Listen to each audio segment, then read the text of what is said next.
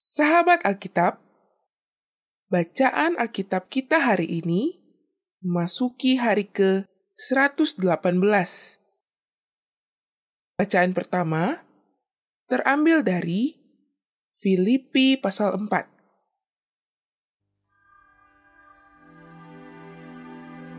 Karena itu, saudara-saudara yang kukasihi dan yang kurindukan, sukacitaku dan mahkotaku, berdirilah juga dengan teguh dalam Tuhan.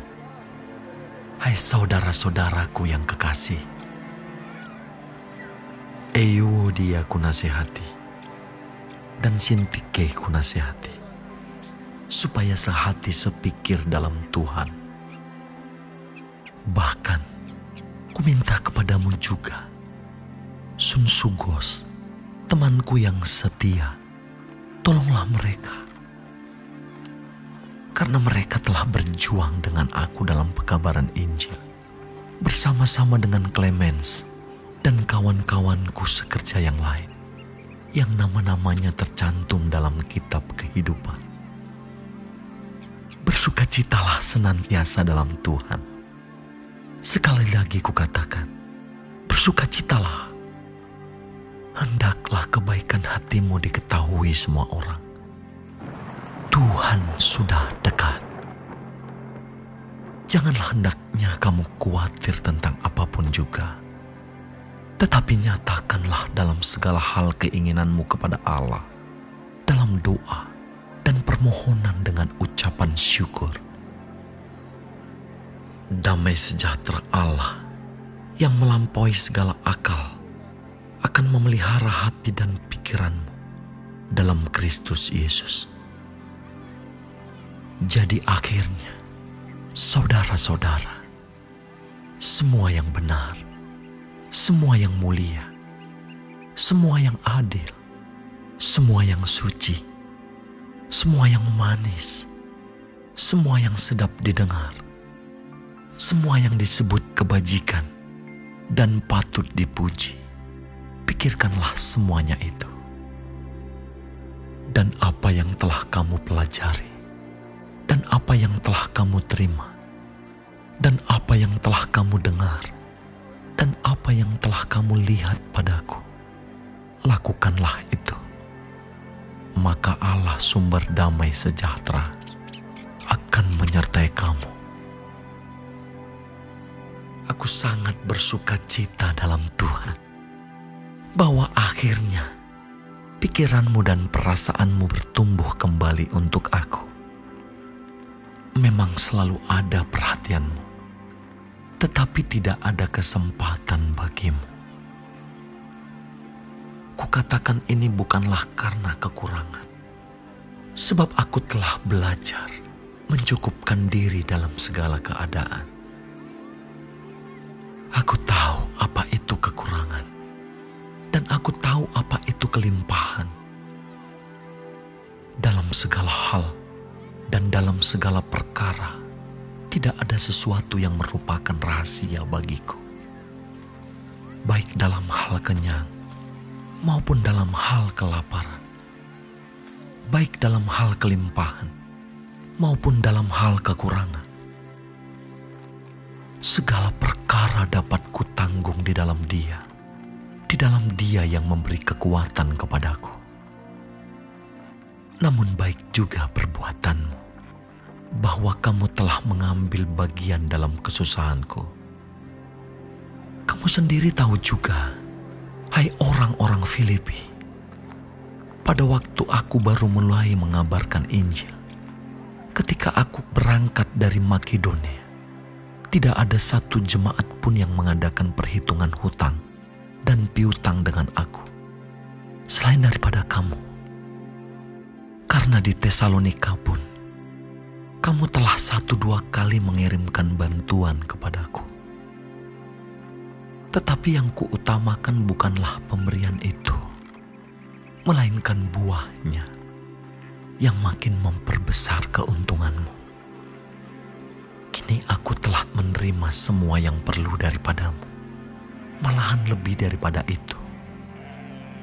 Aku berkelimpahan karena aku telah menerima kirimanmu dari Epaphroditus, suatu persembahan yang harum, suatu korban yang disukai dan yang berkenan kepada Allah. Allahku akan memenuhi segala keperluanmu menurut kekayaan dan kemuliaannya dalam Kristus Yesus. Dimuliakanlah Allah dan Bapa kita selama-lamanya. Amin. Sampaikanlah salamku kepada tiap-tiap orang kudus dalam Kristus Yesus. Salam kepadamu dari saudara-saudara yang bersama-sama dengan aku salam kepadamu dari segala orang kudus, khususnya dari mereka yang di istana Kaisar. Kasih karunia Tuhan Yesus Kristus menyertai roh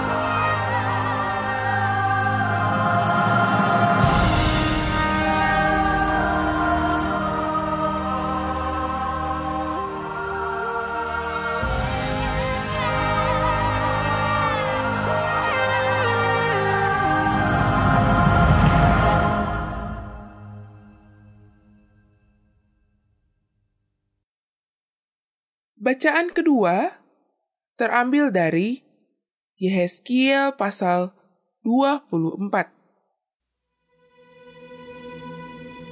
Pada tahun ke-9, dalam bulan yang ke-10, pada tanggal 10 bulan itu, datanglah firman Tuhan kepadaku. Hai anak manusia, tuliskanlah tanggal hari ini. Ya, tanggal hari ini. Pada hari ini juga Raja Babel mulai menyerang Yerusalem.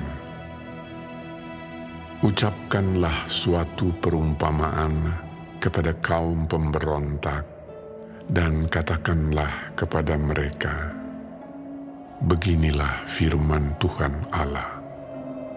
Taruhlah kuali di atas api, taruhlah dan tuanglah juga air ke dalamnya.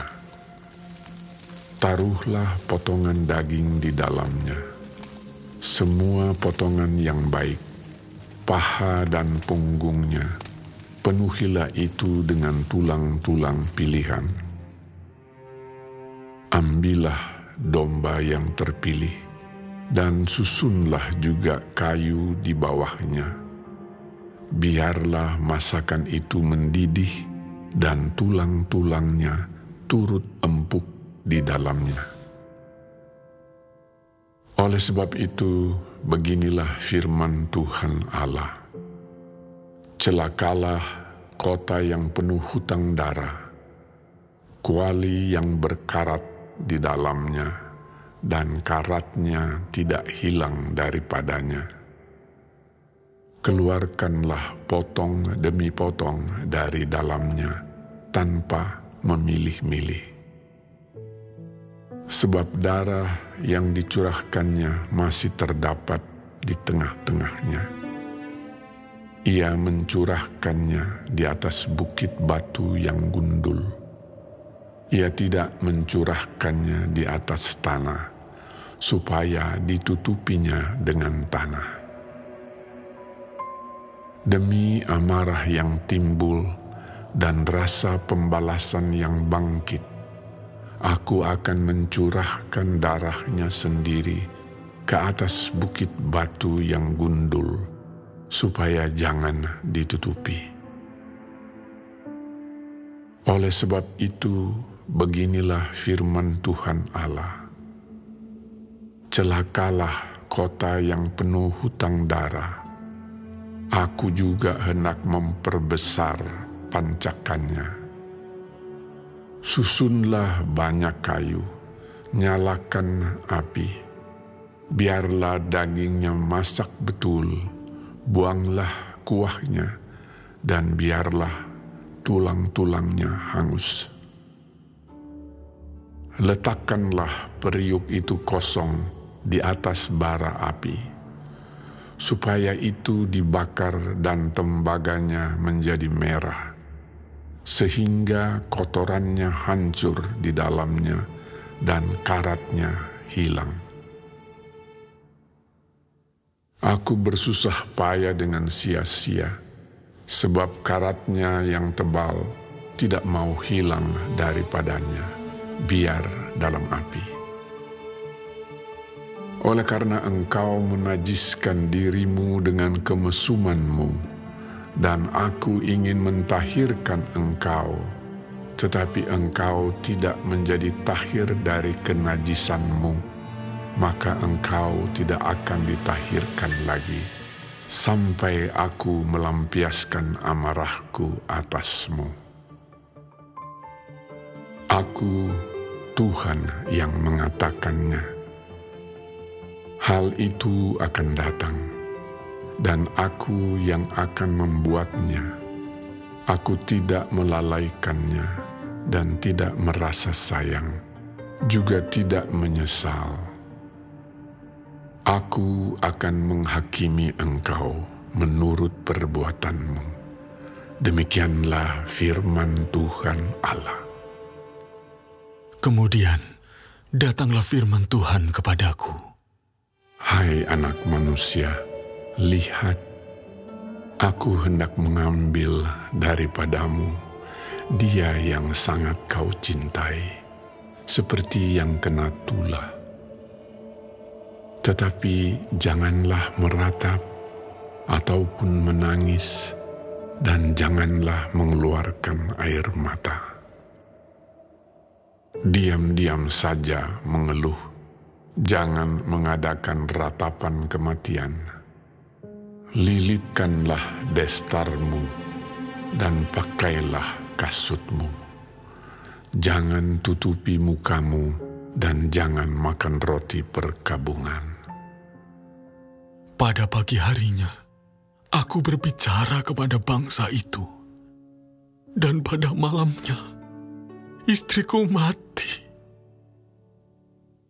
Pada pagi berikutnya, aku melakukan seperti diperintahkan kepadaku. Maka bangsa itu berkata kepadaku, Tidakkah engkau bersedia memberitahukan kepada kami? Apa artinya ini bagi kami? Bahwa engkau melakukan demikian. Lalu kujawab mereka, Firman Tuhan sudah datang kepadaku Katakanlah kepada kaum Israel, beginilah firman Tuhan Allah. Sesungguh-sungguhnya aku akan menajiskan tempat kudusku. Kekuasaanmu yang kau banggakan, kenikmatan bagi matamu dan bagi jiwamu, dan anak-anakmu lelaki dan perempuan yang kamu tinggalkan akan mati rebah oleh pedang. Kamu akan melakukan seperti yang kulakukan. Mukamu tidak akan kau tutupi, dan roti perkabungan tidak akan kamu makan. Kepalamu pakai destar, dan kakimu pakai kasut. Dan kamu tidak akan meratap atau menangis tetapi kamu akan hancur lebur dalam hukumanmu, dan kamu akan mengeluh seorang kepada yang lain. Demikianlah Yehezkiel menjadi lambang bagimu. Tepat seperti yang dilakukannya, kamu akan lakukan. Kalau itu sudah terjadi, maka kamu akan mengetahui bahwa akulah Tuhan Allah. Dan engkau Anak manusia, bukankah begini akan terjadi? Pada hari aku mengambil dari mereka benteng mereka, perhiasannya yang menggirangkan hatinya, kenikmatan matanya, dan yang dirindukan jiwanya, anak-anak mereka lelaki dan perempuan. Pada hari itu juga akan datang seorang yang terluput membawa berita kepadamu. Pada hari itu, mulutmu akan terbuka dan engkau akan berbicara kepada orang yang terluput itu dan tidak lagi tetap bisu. Dengan demikian, engkau menjadi lambang bagi mereka, dan mereka akan mengetahui bahwa akulah Tuhan.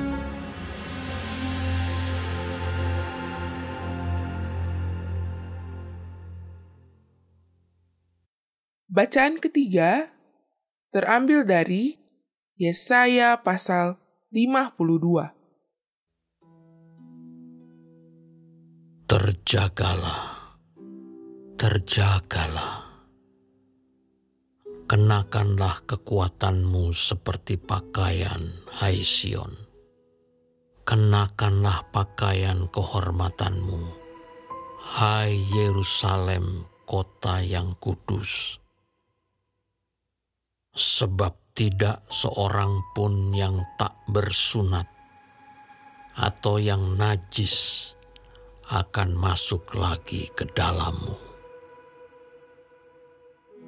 Kebaskanlah debu daripadamu, bangunlah, hai Yerusalem yang tertawan. Tanggalkanlah ikatan-ikatan dari lehermu Hai putri Sion yang tertawan,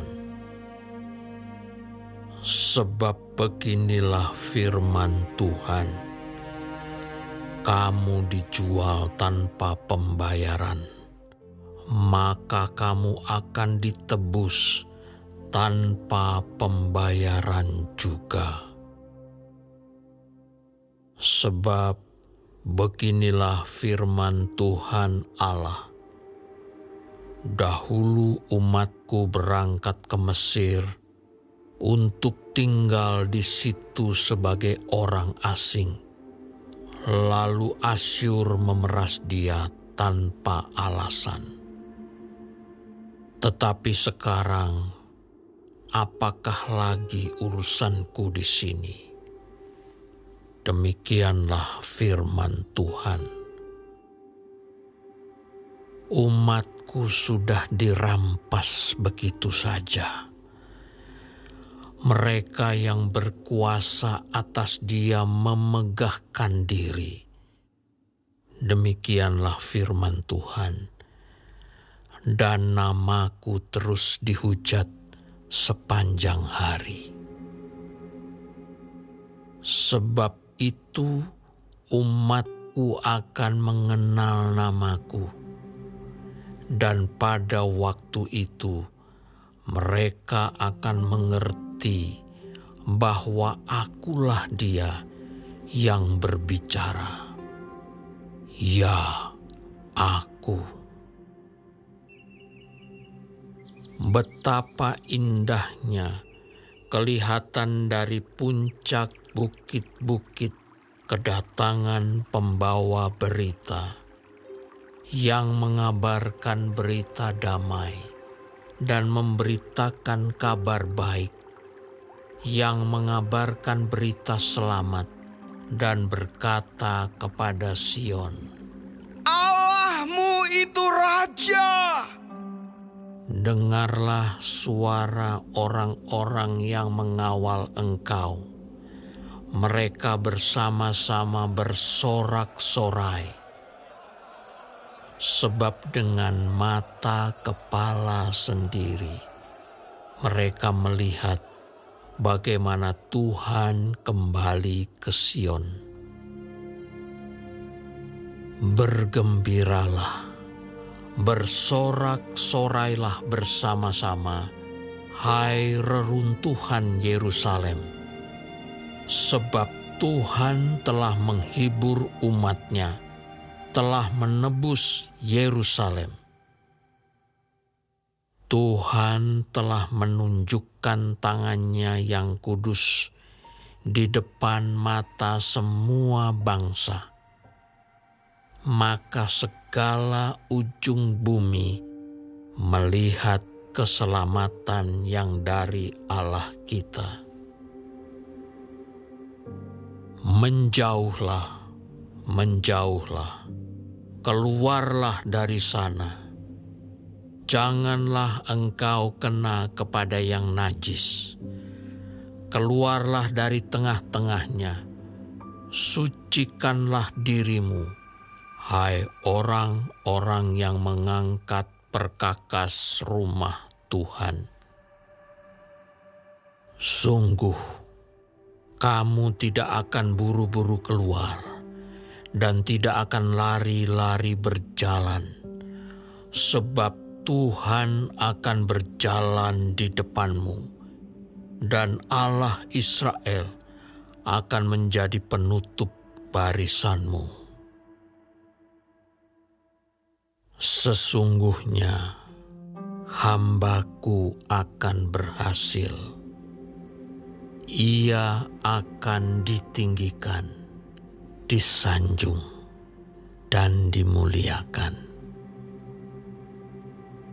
Seperti banyak orang akan tertegun melihat dia, begitu buruk rupanya, bukan seperti manusia lagi, dan tampaknya bukan seperti anak manusia lagi. Demikianlah ia akan membuat tercengang banyak bangsa. Raja-raja akan mengatupkan mulutnya melihat dia. Sebab apa yang tidak diceritakan kepada mereka akan mereka lihat dan apa yang tidak mereka dengar akan mereka pahami.